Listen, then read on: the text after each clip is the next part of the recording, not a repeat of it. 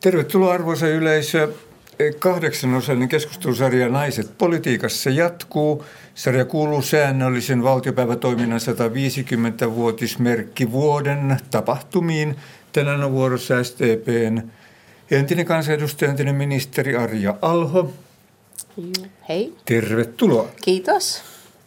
Te väittelitte valtiotieteen tohtoriksi 2004 Helsingin yliopistossa eh, kymmenen vuotta sitten. Mm. Ja tuota, myöskin teidän Pro Grado-tutkielma käsitteli naista, naisia politiikassa.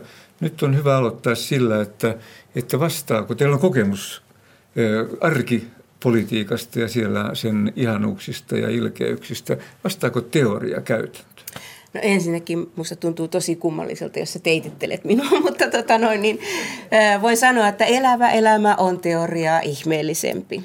Niin kuin elokuvatkin, elokuvissakin, niin elävä elämä on elokuvaa ihmeellisempi. No sen verran, että tämä teitittely johtuu siitä, että sarjassa on, on myöskin naispolitiikkoja, joita en ehkä sinuttele. Niin, niin, niin. mutta mä, niin kuin, mä, iki, mä, mä tunnen itseni ikinuoreksi, niin jotenkin teitittely ei joo. No niin, Selvä, se oli joo. siinä. Joo, hyvä. No joo, mennään eteenpäin. Siis politiikka ja käytäntö, ei, ei, tai siis teoria ja käytäntö eivät oikein kohtaa. Ää, kyllä ne kohtaa, mutta siis elävä elämä on, on, on todellakin niin kuin paljon monimuotoisempi ja ihmeellisempi. Mutta että jos mä ajattelen niin kuin, nyt vaikka esimerkiksi naispoliitikkojen kokemia asioita, niin kyllä ne niin kuin teoriassa myöskin saavat vahvistuksen, että ei – kyllä, kyllä nämä stereotypiat ja tämän tapaiset asiat niin vielä vaikuttavat. Eli jos, jos luen yliopistollista naistutkimusta ja sitten luen tämä teidän kirjanne, Kafka kävi meillä. Teidän kirjanne. No sinun kirjasi, sinun kirjasi, Kafka kävi täällä, niin, niin kuva on hieman toinen. Öö, mitähän tuolla nyt tarkoitat? No mä tarkoitan sitä, että, että, että tutkimus kuitenkin tavallaan siivilöi sen sellaisen, sellaisen niin kuin rehellisyyden. No juu, tutkimuksessa tietysti ha- haetaan, haetaan niin kuin yleist, yleistystä ja, ja, ja tuota, siitähän häviää totta kai sitten metodien ja monien muiden asioiden kautta aika paljon se semmoinen elämänmaku, mutta tietysti kvalitatiivisissa tutkimuksissa on, on paljon kuitenkin vähän samankaltaisuutta. Esimerkiksi Jaana Kuusipalohan on tehnyt väitöskirjan naispolitikoista, niin kyllä sieltä löytyy näitä tällaisia haastatteluja ja muita, jotka ovat ihan elämänmakuisia myös. No hyvä, otetaan vähän, vähän taantumaa. Miksi lähditte politiikkaan? Teidän ensimmäinen ammatti oli sairaanhoitajan ammatti. No, kaikki kyllä lähti liikkeelle tuota jo silloin, kun mä olin koululainen ja olin, olin Hartolassa. Täällä meillä on yleisössä yksi Hartolan aikaisia ystäviäni ja tuttujani.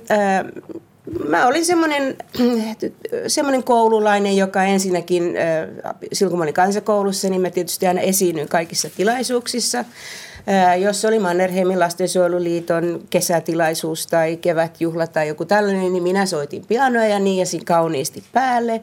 Sitten kun mä olin vähän myöhemmin, myöhemmin tuota oppikoulussa, niin sitten teinikunnassa ilman muuta minä olin se, joka teki lehtiä ja, ja, ja tuota, halusi limuautomaattia oppilaskunnalle tai teinikunnalle ja ja, ja siitä se niin kuin tavallaan lähti, että, että mä niin kuin, äh, sitten aktivoiduin niin, että musta tuli nuori SNK-lainen, eli meidän sosiaalidemokraattisen puolueen nuorisojärjestön jäsen ja, ja, ja, ja, ja opiskelijajärjestön pääsihteeri ja sairaanhoidon opiskelijoiden puheenjohtaja ja näin, että se oli semmoinen tarve, tarve olla mukana ja tekemässä ja vaikuttamassa. Sitten vuonna 1983 eduskuntaa. Silloin muuttui paljon. Joo, vuosi 83 on hirveän niin kuin merkittävä vuosi monessa mielessä, koska sehän on niin kuin, tavallaan Kekkosen jälkeisen kauden ää, niin kuin, ensimmäisiä parlamentteja. Se oli se va- va- vaali, joka oli niin kutsuttu protestivaali myöskin. Silloin pantiin rötösherroja ää, tai heitä jahdattiin ja, ja silloinhan ää, nykyisten perussuomalaisten edeltäjä Suomen maaseudun puolue sai suuren, suuren vaalivoiton. Se on myöskin sosiaalidemokraateille erittäin merkittävä, merkittävä va- vaalivuosi sikäli, että juuri tämä koivistoefekti näkyy sillä tavalla, että myöskin sosiaalidemokraattiseen ryhmään tuli valtavasti valtavasti uusia, uusia tuota, kansanedustajia, minä niiden joukossa. Naiset murtautu silloin ensimmäisen kerran, jos ihan katsotaan tilastoja, niin siinä on selvä tällainen piikki, että naisia valittiin silloin ensimmäisen kerran todella paljon. No mennään sisälle sosiaalidemokraattiseen puolueeseen. E, miten, miten järjestössä kohdeltiin naista tai naisia? Ähm, Kahvinkeittoa? No kyllähän siinä tietysti, kyllä mä koen sillä tavalla, että, että minäkin olen ollut ää, niin kuin, ää, monessa tehtävässä niin puolueen piirissä kuin muuallakin niin kuin tavallaan ensimmäinen.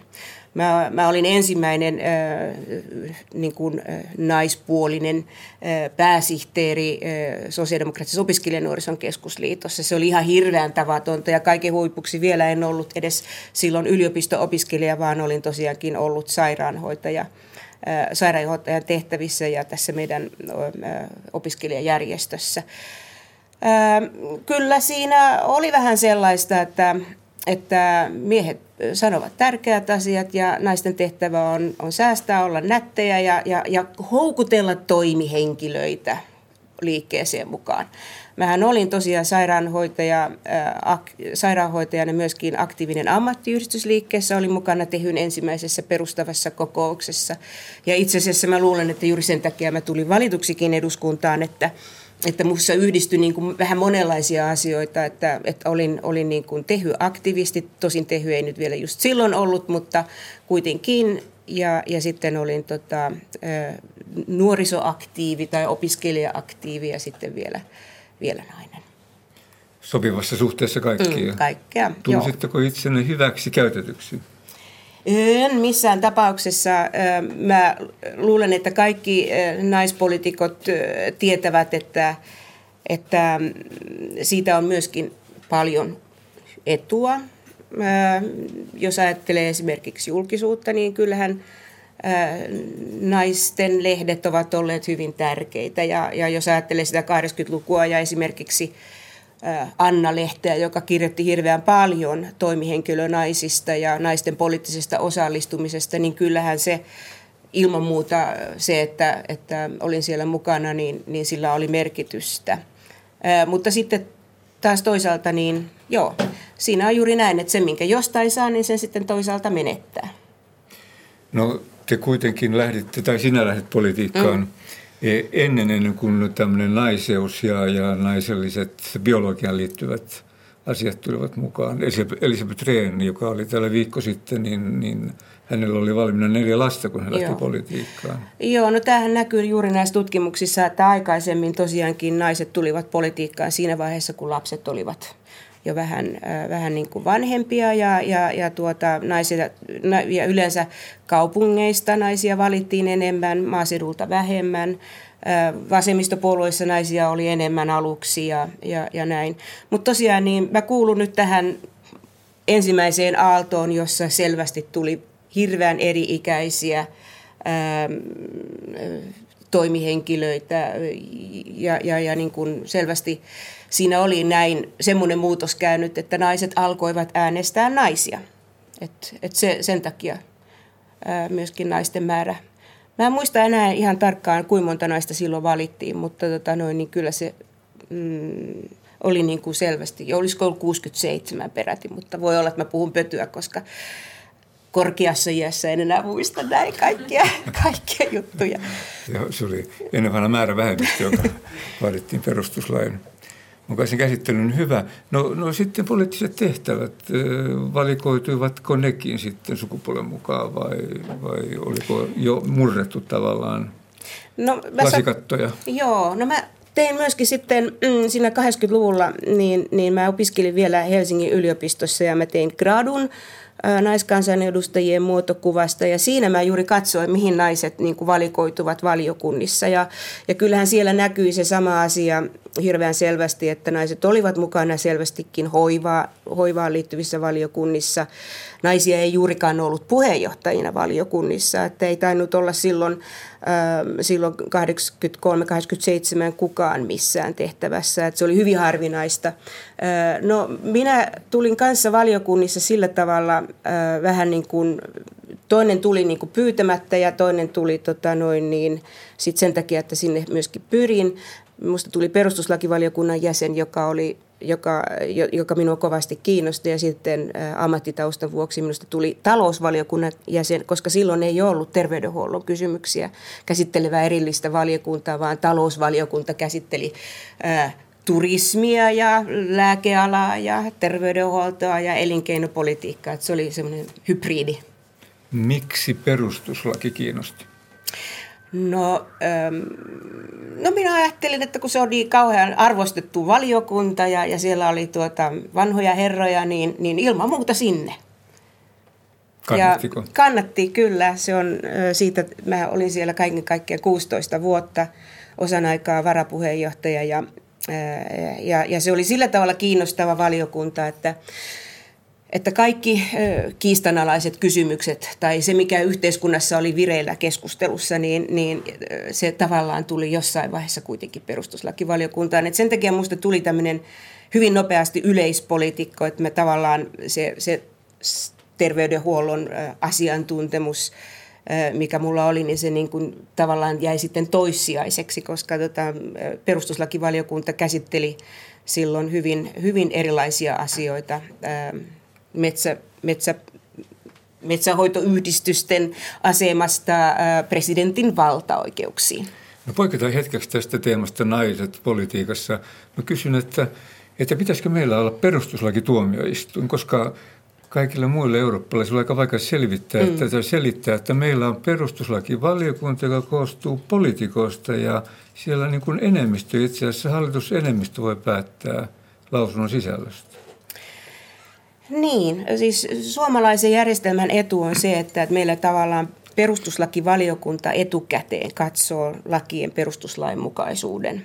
Ja se sallii tässä perustuslaki, tai, tai meidän valiokuntatyyppinen ratkaisu sallii sen, että, että tulkinnat voivat elää ajassa. Mutta että se edellyttää, jotta se on, sillä on semmoinen legitiimi tai luotettava asema, niin se merkitsee sitä, että sen pitää olla hyvin johdonmukainen kuitenkin siinä, mitä se tekee. Ja silloin se tarkoittaa sitä, että se ei voi toimia poliittisten puolueiden päivänkohtaisten intressien mukaan. Sen täytyy nousta näiden yläpuolelle. Ja tämähän minua perustuslakivaliokunnassa kovasti kiinnostikin, koska siellä sai itsenäisesti päättää asioista asiantuntijakuulemisen perusteella toki. Nyt sitten, jos perustuslakivaliokunta ryhtyy muuttamaan linjansa sillä tavalla, että se jollakin tavalla ei ole johdonmukainen, niin silloin se tietysti menettää sen uskottavuutensa ja silloin perustuslakituomioistuimen vaatimukset varmasti kasvavat, mutta että se riippuu ja roikkuu hyvin paljon siitä, että minkälaisen roolin valiokunnan jäsenet ja ennen kaikkea tietysti puheenjohtaja ottaa. No arvosana nykyisestä uskallanpa sanoa, että, että ainakin ehkä se on miinusmerkkinen nyt sillä tavalla, että jollakin tavalla paineet näkyvät enemmän, poliittiset paineet, mutta kyllä silti, silti ollaan kiitettävällä, kiitettävällä arvosanalla ehdottomasti. On hankalia asioita, kuntauudistus ja niin. sosiaali- ja terveydenhuollon uudistus ja siihen Kyllä, liittyvät kaikki. Joo. Se, se on ollut se kunnallisen itsehallinnon niin kuin merkitys. Se on aina ollut hyvin, hyvin problemaattinen. Että, että jotenkin tuntuu, että ei siinä sitten kuitenkaan lainsäädännön asettaessa kunnille velvollisuuksia ole jäänyt juuri mitään tavallaan jäljelle kuin se verotusoikeus, mutta se nyt on kyllä erittäin tärkeä oikeus. Hyvä, mennään sitten tähän päivän teemaan uudestaan tavallaan syvällisemmin. Naiset politiikassa, naiset SDPn politiikassa, tämmöinen keskiluokkainen toimihenkilöammatista tuleva nuori nainen on siellä samassa joukossa, jossa on sitten teollisuusalueelta tulevia pääluottamusmiehiä, tämmöisiä niin sanottuja rasva nahkademaareita. Miten heidän kanssa tuli juttuun? No, kiinnostuksen kohteet oli tietysti hirveän erilaiset, että, että minua kiinnostivat kovasti kansainväliset kysymykset, solidaarisuustyö, kehitysyhteistyö, tietenkin kaikki naisiin liittyvät kysymykset, ympäristökysymykset ja tällaiset. Ja, ja mähän olin koko eduskunta urani ajan ja olen edelleenkin esimerkiksi ydinvoiman vastustaja. Että toki toki niin kuin teemat, mistä, mistä minä puhuin, niin ne oli kauhean niin kuin vieraita, vieraita tavallaan sille, sille ryhmälle. Ja tapa, jolla minä puhuin, niin oli myöskin aika tota noin, niin, vieras. Tava, mullahan on tämmöinen tapa, että mä en koskaan Mä en oikeastaan harrasta juoruilua ollenkaan, enkä takanapäin puhumista, että mä harrastan aina eteen edestäpäin puhumista, mikä on erittäin tyhmää kyllä. Ää, niin tietenkin siellä tuli sitten aika paljon ää, konflikteja ja jännitteitä, mutta kyllä mä toisaalta myöskin koin näin, että ää, rasvanahka duunareissa oli monia sellaisia kansanedustajia, jotka ajattelivat no niin kuin arvolähtökohdiltaan samalla tavalla. Että meillähän oli 80-luvulla jopa tällainen punainen tusina sosiaalidemokraattisessa eduskuntaryhmässä, jossa me, jossa me kyllä kyseenalaistettiin aika monia asioita, joita silloin tapahtui. No tuota, tämä itse asiassa niin kuin, kulminoituu tai, tai se kärjestyy teidän ministeri, tai sinun ministeri aikanasi vuosina 1995-1997. Mm. Se oli, oli tietysti, pitä, ensinnäkin kysyn sellaista asiaa, että pitääkö se paikkansa, että, että poliitikon ja, ja, ja ministeriksi tulee ihmisen niin kuin se huippuhetki on silloin, kun vannoo sen ministerivalan. Että se on se tavallaan se, se eh, hienoin hetki ja sitten sen jälkeen kaikki onkin hurjaa raatamista. Mm, No minun kohdalla ei pidä paikkaansa, ei. ei. Ei, mä luulen, että, että tällainen hieno hetki mulle oli kuitenkin se silloin, kun mä valit, mut valittiin eduskuntaan ja mä kävelin noita rappuja ensimmäistä kertaa ylös, niin mä ajattelin, että herranen aika, että, että mikä vastuu ja selviänkö mä tästä ollenkaan. Ja sen jälkeen mä en oikeastaan niin kuin enää kauhean paljon, mulle ei ole mielessä, että mä olisin kokenut juuri tällaisia, tai mä en ole kauhean niin kuin näiden arvonimien tai kunniamerkkien tai tällaisten hienojen hetkien metsästä. Ja että kyllä ne hienot hetket tulee mulle jostain siitä, että on saanut jotain aikaiseksi. No oliko teillä kaksi sormia raamatulla? No, siinäkin kävi semmoinen kämmi, että ne kaikki luulivat, että mä oon kirkosta eronnut, enkä ollutkaan. Ja sitten mä en kehdannut sanoa, että no hyvänen aika, tämähän menee nyt ihan väärin. Ja niin me sitten, tota noin, niin ei ollut käsi, käsi, käsi raamatulla, vaan oli lakikirjalla, mutta olisi pitänyt olla raamatulla. Hyvä, näin jälkikäteen tuli korjattua sekin. niin. No sitten tämä ministerikausi alkoi vähän myrskyn merkeissä ja jatkui sitä sitten, kunnes, kunnes sitten tuli tämä Ulf Sundqvistin tapaus ja, ja siihen liittyvät tapahtumat. Minkälainen muisto jäi jälkeen näistä, näistä niin kuin aika kovistakin kriiseistä ja kovista tapahtumista? Kyllähän oli hirveän rankkoja, rankkoja kokemuksia ja tota, ää, muisti on sillä tavalla armelias, että mä en enää juurikaan niitä ajattele enkä, enkä pysty kauheasti palauttamaan mieliinkään. Että, että mä muistan niin paljon muita asioita nyt paremmin. Olisi, nyt olisi tilaisuus rokottaa joitakin ihmisiä. Aa, ei se kannata. Kun mä oon aina ollut sitä mieltä, että, että, että, että jos hautoo jotakin, niin siitä tulee vaan vahinkoa itselle. Ja sen takia mä oon päättänyt, että mä niitä, niitä ajattele enää. Tällaista Mutta, että toki Nelson ne oli... Mandela vikaa sitten. No, no Nelson Mandela on, on yksi mun suuria, suuria tuota, niin kuin hirveän monen poliitikon idoli. Mä oon ollut siitä onnellisessa asemassa, että mä jopa – hänet useita kertoja tavannut ja keskustellut hänen kanssaan. Mä oon ollut Etelä-Afrikka-seuran puheenjohtaja herra ties miten kauan, että, että joo. Mutta että sanotaan nyt näin, että, että hän on niin suuri, että mä en kyllä edes aseta häntä itseäni mitenkään siihen sarjaan, enkä rinnalle. Hyvä. E, ennen kuin mennään mediaan, joka näytteli te tässä eroprosessissa suurta osaa, josta – josta väitöskirjassakin mainitaan ja, ja analysoidaan sitä eroamista, niin, niin mikä, mikä osuus tällä puolueen sisäisellä, sisäisellä niin kuin suhtautumisella oli siihen eroprosessiin? Niin, jos mä nyt ajattelen sitä niin kuin tutkijan näkökulmasta, niin ilman muuta koko prosessissahan oli hirveän merkittävää se, että Suomi oli kokenut mielettömän syvän taloudellisen laman, pankkikriisin. Ihmiset oli menettänyt sen valtavan markan arvon vajoamisen myötä yrityksiensä, asuntojansa, kotejansa, työnsä. Et kyllä siinä oli valtava niin kuin tunnelataus ja, ja siitähän sitten lähtikin ne kaikki pankkioikeudenkäynnit liikkeelle. Toisin kuin nyt esimerkiksi Norjassa ja Ruotsissa, jossa, jossa ei sitten kuitenkaan ryhdytty käräjöimään, vaan yritettiin hoitaa se samanlainen kriisi toisella tavalla. Ja, ja ne siitä sitten pääsi kyllä nopeammin eroon, että meillähän ne pankkioikeudenkäynnit kesti vuosikymmeniä itse asiassa. Niin se on, se on semmoinen emotionaalinen kasvualusta kiukulle, joka on täysin ymmärrettävä ja hyväksyttävää. Että mä en niin kuin sit, sitä moiti ollenkaan. Sitten siinä oli ilman muuta, siinä oli sitten näitä juuri sosiaalidemokraattisen eduskuntaryhmän sisäisiä jännitteitä, valtataistelua, koska silloin kun joku jostakin lähtee, niin avautuu monelle muulle mahdollisuuksia. Ja, ja kyllähän se oli vähän kiistanalainen se prosessi, tai sanotaan näin, että kun Paavo Lipponen luetteli hitoaseen tahtiin niin ministerilistan, niin kyllähän siinä oli niin kuin vähän tämmöistä kohahdusta, että siellä nyt oli Tarja Halonen, minä ja hän Helsingin, Helsingistä, Helsingistä mm-hmm. ja, ja kyllä se nyt puolueen piirissä aina on ollut nämä Helsingin herrat ja naiset pikkasen niin kuin, tota, hankalia tapauksia. Että, että kyllä siinä oli hirveän monenlaisia, monenlaisia jännitteitä, mutta se miksi siitä tuli niin semmoinen merkittävä prosessi, niin johtuu ehkä siitä, että se oli sitten kuitenkin ehkä ensimmäisiä tällaisia valtavia mediakohuja. Ja siinä kaikki järkytty, että hyvä luoja, että mitä tämä on kun, kun tota noin, niin kissan korkuisia kirjaimia ja, ja, ja siitä, se oli ihan valtava se, se hyöky, mikä siinä oli. Et kaikki luulee, että se kesti vu, vu, niin kuin kuukausikaupalla. Todellisuudessa se kesti kaksi viikkoa koko tämä prosessi.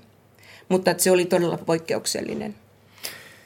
No tuliko apua? Tai tuliko, tuliko niin apua puoluetovereilta?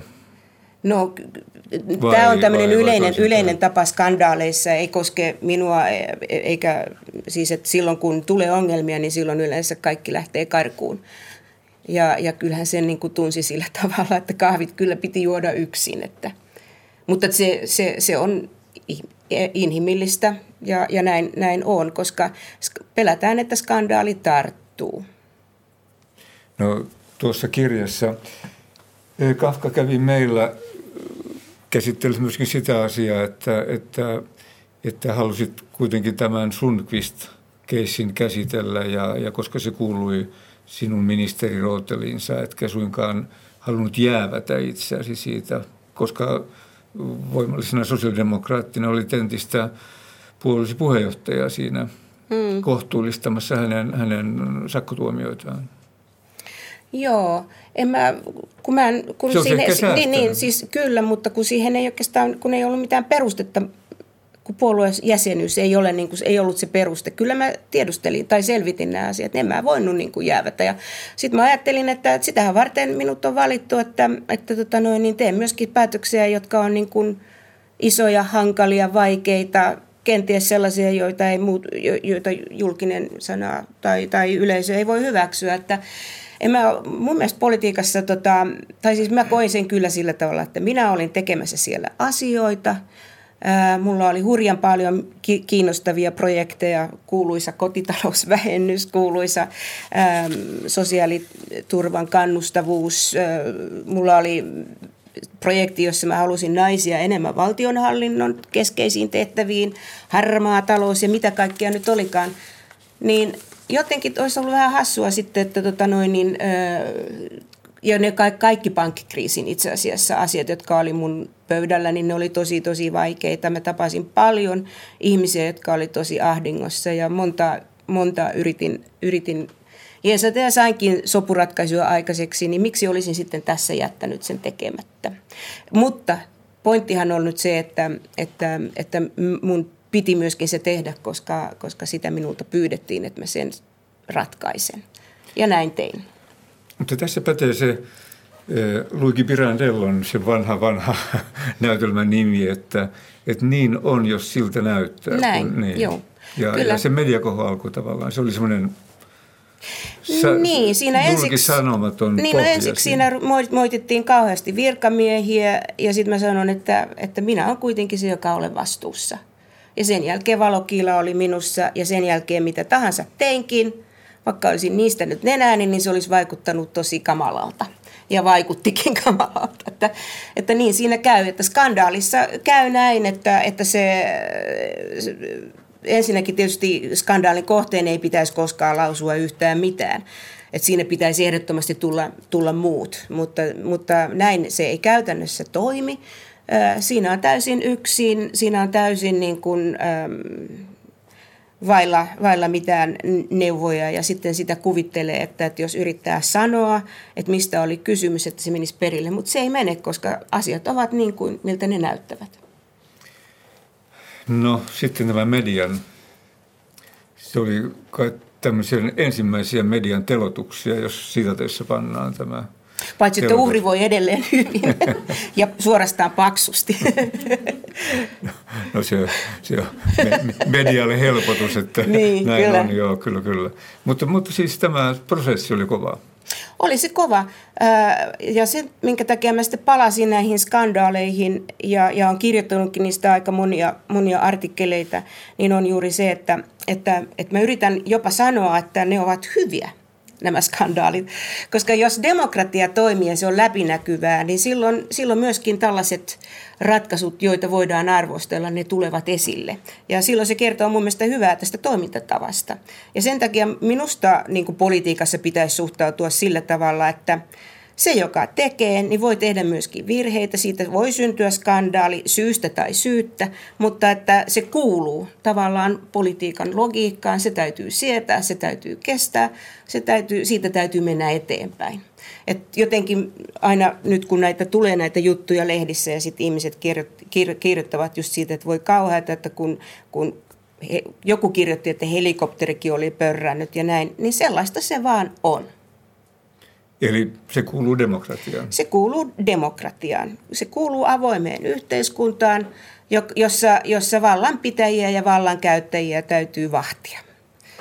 Ja, ja tota, joo, kyllä mä, mä, mä niin kuin olen jopa sitä mieltä, että Suomessa poliitikot sit kuitenkin pääsee aika vähällä, aika helpolla – että äh, jos, jos esimerkiksi äh, ajattelen, katselen vielä näitä British, äh, BBCin tota, noita uutisia tai ajankohtaiskeskusteluja, katselen jopa ruotsalaisia ohjelmia, niin kyllä niissä niin kun, tota, poliitikot on, on tota, tosi kovilla, mutta sitten samalla myöskin he niin kuin mun mielestäni pystyy paremmin puhumaan asioista sillä tavalla – että jollakin tavalla ne avautuvat. Että mun mielestäni meillä edelleen pärjää tämmöisellä pätemispuheella.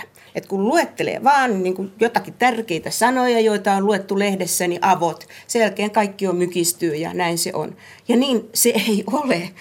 Että, että siinä mielessä en, en koe ollenkaan, että, että, että poliitikot olisivat tosi raskaan media niin kuin, grillauksen kohteita päinvastoin. Varmasti näinkin on, mutta prosessi, jonka läpi kävit, oli kyllä aika tavalla raskas. Miten siitä selvisit? No tässä tuli puhuttua biologiasta tuota, hän aikaisemmin. Siinähän kävi niin, että minusta tuli äiti aika myöhään, niin ei siinä kyllä niin kuin skandaaleja kauheasti ajattele, kun tota, neuvotellaan aamulla, että pannaanko punaiset vai siniset lapaset, kun lähdetään tarhaan. Että arki pelasti, arki pelasti ja lasten jakamaton rakkaus. Että eihän, e, tästähän on monta juttua vire, taka on, on pyörinytkin ja Elisabeth Rehn äh, on aina joskus kertonut äh, tätä tarinaa, jonka kerroin Ulla Jyllenbergille hänen sisarellensa, että erään kerran, kun ä, tyttäreni Essi oli aika pieni, niin hän huusi minulle, että äiti, äiti, tuu äkkiä katsomaan, nyt se Arja Alho on täällä telkkarissa. niin, niin eihän, enhän minä ollut... Kävitkö katsomassa? Ei tarvinnut käydä. Mutta tarkoitan vain sitä, että ä, lapsille minä olin kuitenkin äiti, ja, ja ne olivat mun elämän niin kuin tärkein asia ja heidän tarpeensa olivat silloin ne, jotka kantoivat tämän kriisin yli.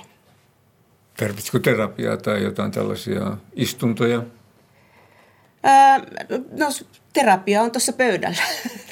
Niin. niin, se kirja. Sehän oli tavallaan terapiaa, koska oli musta tärkeää, että, että aikalaisdok, siis mä myönnän, että sitähän vähän arvosteltiin, että ei saisi kirjoittaa aikalaisdokumentteja, mutta jollakin tavalla koin, että, että on tärkeää, että ää, ja yritin tehdä sen hyvin objektiivisesti, että sehän ei ole mikään niin kuin minä muistelisin, vaan, vaan yritys dokumentoida nämä prosessit niin tarkkaan kuin mahdollista, miten ne olivat.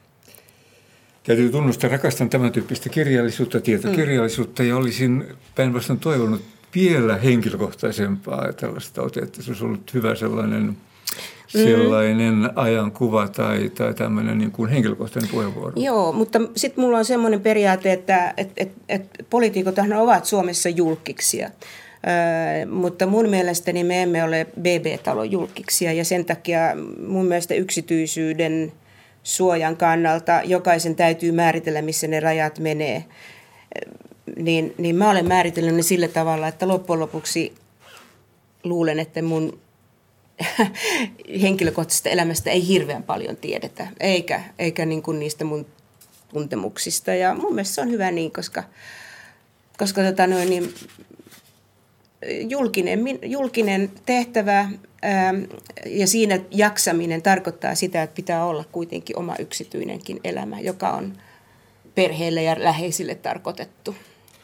Niin kerrotteko, että kirja, josta keskustelemme tässä, on Arja Alhon kirjoittama kirja Kafka kävi meillä.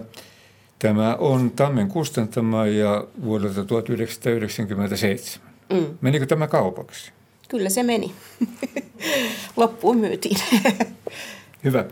No tuota, sitten usein myöskin väitöskirjoja tehdään tavallaan tämmöisen, niin kuin, tämmöisen henkisen prosessin yli, mm. ylipääsemiseksi. Ja, ja sinun väitöskirjassa käsitellään myöskin mediaa ja sen suhtautumista. Oliko tämä jatke tällaiselle tavallaan? Terapialle. Terapialle. No ei no. ollut. Ei, ei, ei, ei. Kyllä se, tota, niin.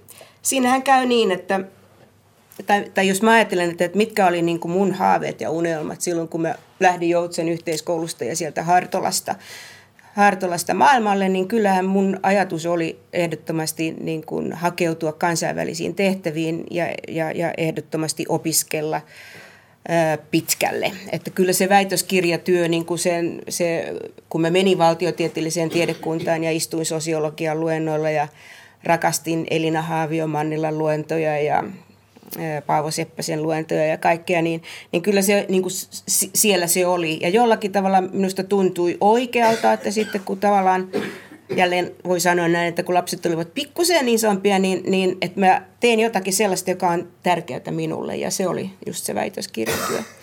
Ja sitä paitsi siihen tuli niin kuin hyvä sauma senkin takia, että mähän olin pudonnut eduskuntavaaleissa 99 pois. Ja, ja sitten mä lähdin tuonne Kanadaan – Jokin yliopistoon vuodeksi koko perheen kanssa, jossa mä sitten istuin luennoilla ja olin kauhean virkistynyt. No sitten palasit eduskuntaan 2003, mm. kausi eduskunnassa vielä. Mitä Joo. se tuntui? No, ehkä se olisi pitänyt jättää väliin, koska mm, sit niin, Pirkko Aro oli mun mentori, nyt tästä vähän taas hyppään toiseen. Taaksepäin. Taaksepäin. Niin Pirkko Aro, edesmennyt Pirkko Aro oli mun mentori ja, ja hän sanoi mulle, että älä pysähdy eduskuntaan. Öö, mä olin kuitenkin 28-vuotias silloin, kun mä tulin valituksi.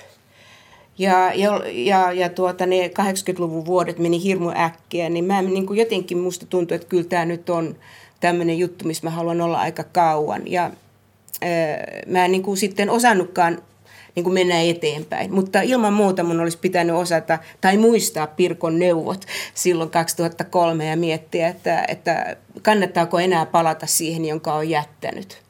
Mutta ehkä siinä turhamaisuus nyt sitten kävi, kävi, niin kuin, mm, kävi, kylässä. kävi kylässä niin, että, että oli kova noste. Mä olin muuttanut silloin jo Uudenmaan vaalipiiriin, oli kova noste – ja, ja sitten toiseksi sit mä ajattelin, että no pahus viekö, että tämähän on kuitenkin tämä Mä mitään itseäni pidän erittäin hyvänä poliitikkona. Siitä huolimatta, että, että näitä skandaaleja on ollut, niin mä ajattelin, että no täytyy tehdä sitä, mitä parhaiten osaa. Ja, ja sen takia sitten tavallaan harhaudu, harhauduin tälle, tälle 2003-2007 kaudelle. No minkälainen kausi se oli tässä talossa, tai siis tuolla naapuritalossa, niin me olemme nyt tässä pikkuparlamentin kansalaisinfossa, mutta minkälainen se oli tuolla isossa salissa ja, ja tuota, varsinaisessa eduskuntatyössä? Miten kollegat suhtautuivat tällaiseen palumuuttajaan? No, joka tuli e, kuittaamaan entisiä no, asioita. E, no en mä tiedä. En, enpä osaa, tuohon mä en osaa sanoa nyt yhtikäs mitään. Ää, mun mielestäni oli, mä koin, että mä olin vähän niin kuin ehkä niin kuin turha työmyyrä tavallaan, että mä, kävin, mä olin Pohjoismaiden neuvostossa ja kävin joka viikko jossakin kokouksessa ää, ja tuota, istuin perustuslakivaliokunnassa, jolla oli kokouksia neljänä päivänä viikossa ja, ja, ja tota, mulla oli ihan, jotenkin tuntuu, että se oli niin kuin hirveän, hirveän niin kuin raskas työrupeama. Että en mä siinä ehtinyt kyllä kauheasti miettimään, että, että mitä ne nyt sitten ajattelee. Ei. Mä, mä oon aina rakastanut kovasti, kovasti niin kuin lainsäädäntötyötä sellaisenansa. Vaalipiiri oli uusi ja kiinnostava. Siinä oli paljon kaikkea kivaa. No tästä pääsemmekin siihen, siihen tavallaan niin kuin paluu siviilielämään. Minkälainen se oli? No mähän olin kokenut sen eduskunnasta kerran putoamisen niin. kerran aikaisemmin, joten sehän, sehän oli niin kuin, äh, niin kuin niin kuin eikö kissakin tipun niin kuin ihan pehmeästi, niin, niin minäkin äh, ihan nopeasti. Seitsemän henkeä aina jaloilla. Niin, että kyllä se oli paljon hankalampi se 99 putoaminen, jossa mä, jossa tota noin, niin, äh, mä koin, että, että mä en ollut epäonnistunut suinkaan, suinkaan ää, niin kuin pelkästään poliitikkona, vaan myöskin ihmisenä. Et siinä mä otin sen niin kuin hyvin äh, paljon, paljon enemmän henkilökohtaisemmin, mutta 2007 mä en ottanut sitä kovinkaan henkilökohtaisesti, koska se, senhän jälkeen alkoi vaalirahakohuja.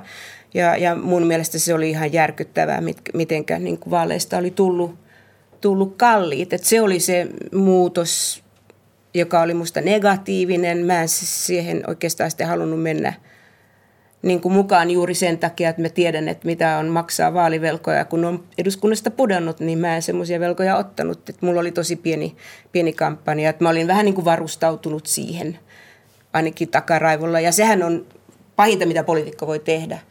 Koska poliitikko pärjää niin kauan, kun hän itse uskoo, että minä olen paras ja minä menen eteenpäin. Ja jos on yhtään epävarmuutta, ihmiset haistavat sen. Ja silloin ei kyllä käy hyvin.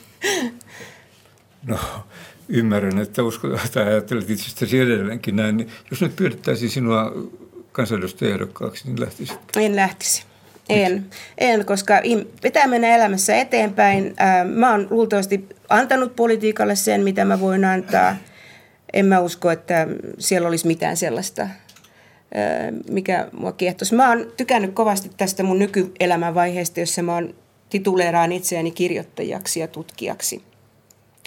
Mä teen ydinlehteä ja kun se on pieni lehti, niin mä teen sitä hyvin, mä oon oppinut toimittajan töitä oikein hyvin. Ja, ja se on kiva oppia uusia asioita, ja, ja, mutta se on niinku tavallaan samaa jatkumoa, että, että paitsi että mä tykkäsin lainsäädäntötyöstä ja siitä valio, perustuslakivaliokunnan pohdinnoista ja tällaista, niin mähän on kuitenkin koen, että mä oon aina ollut poliitikko, joka on ollut hyvin aktiivinen yhteiskunnallinen keskustelija – että, niin, niin mä tavallaan nyt jatkan sitä, mutta, mutta että mun, mun näyttämö ei ole eduskunta ja, ja Väinö Aaltosen kauniit patsaat istuntosalissa, vaan mun näyttämö on nyt ydinlehti ja, ja, ja, ja, ja tavallaan media tästä näkökulmasta. Entä lapset? No he voivat hyvin ja ovat isoja. Eivät huutele, että tule katsomaan, täällä on joku Arja Alho. Joo, selvä. Hyvä. Niin tuota, nyt kun on sitten tehty tilit politiikan kanssa, niin nyt voi lausua tämän hetken politiikasta mm. jotain, mitä, mitä, mitä, miltä se tuntuu, miltä se näyttää nyt. Siis ensinnäkin valtakunnan politiikka ja sitten puolueen politiikka. Aloitetaan valtakunnan politiikasta. No, mä kuulun kyllä nyt niihin, joka ei ymmärrä hönkäsin pölättävää sote-uudistuksesta. Että, että mä olen omassa kotikunnassani valtuutettu kyllä, että sillä tavalla en ole ihan karistanut poliittisia pölyjä kokonaan pois – ja, ja en, en, en, en niin kuin oikein pääse perille, että mitä tässä nyt haetaan. Mä kuulun niihin, jotka olen sitä mieltä, että kannattaisi olla parlamentaarisia komiteoita, jotka pohtisivat tällaisia isoja vaikeita kysymyksiä, jotta niitä sitten voitaisiin viedä eteenpäin. Monet asiat, jotka oli näkösällä jo silloin, kun mä olin mukana, niin kuin tavallaan tämä tämmöinen politiikan, äh, poliitikkojen julkiseksi tulo, niin se on, se on niin kuin vahvistunut.